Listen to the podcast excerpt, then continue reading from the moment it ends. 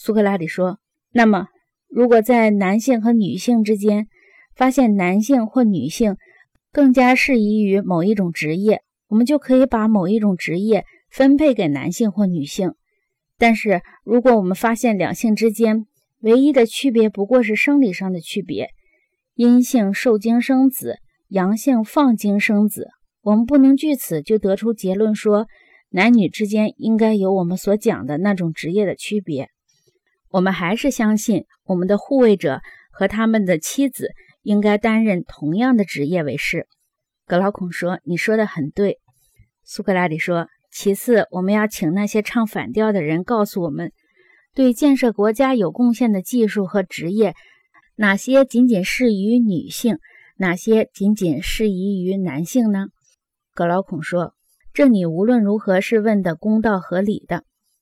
苏格拉底说，也许有人会像你刚才所说的那样，一下子不容易找到令人满意的答复，只要给他们时间想一想，这也并不太难的。格劳孔说，他也许会这么说。苏格拉底说，那么我们可不可以请求反对我们的人一直跟着我们，以便我们或许能够向他证明，在治理一个国家方面，没有一件事是只有男子配担任，女人担任不了的。格劳孔说，当然可以。苏格拉底说，那么让我们来请他答复这个问题。当你说一个人对某件事有天赋的才能，另一个人没有天赋的才能，是根据什么呢？是因为一个人学习起来容易，另一个人学习起来困难，是吗？是不是因为有的人一学就懂，懂了就能推举，举一反三，有的人学习了好久，甚至还不记得所学的是什么东西？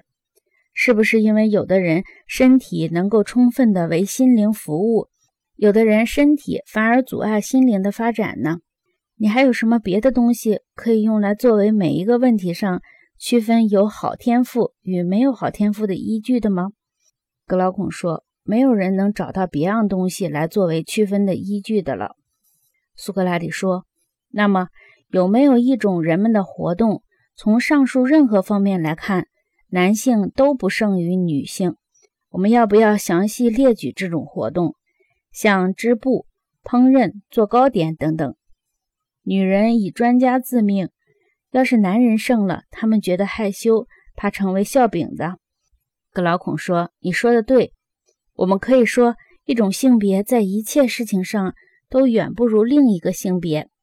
虽然在许多事情上，许多女人的确比许多男人更为擅长，但是总的来看，情况是像你所说的那样的。苏格拉底说，那么我的朋友，没有任何一项管理国家的工作，因为女性在干而专属于女性，或者因为男性在干而专属于男性。各种的天赋才能同样的分布于男女两性。根据自然，各种职务，不管男的女的都可以参加，但是总的来说，女的比男的弱一些罢了。格劳孔说，很对。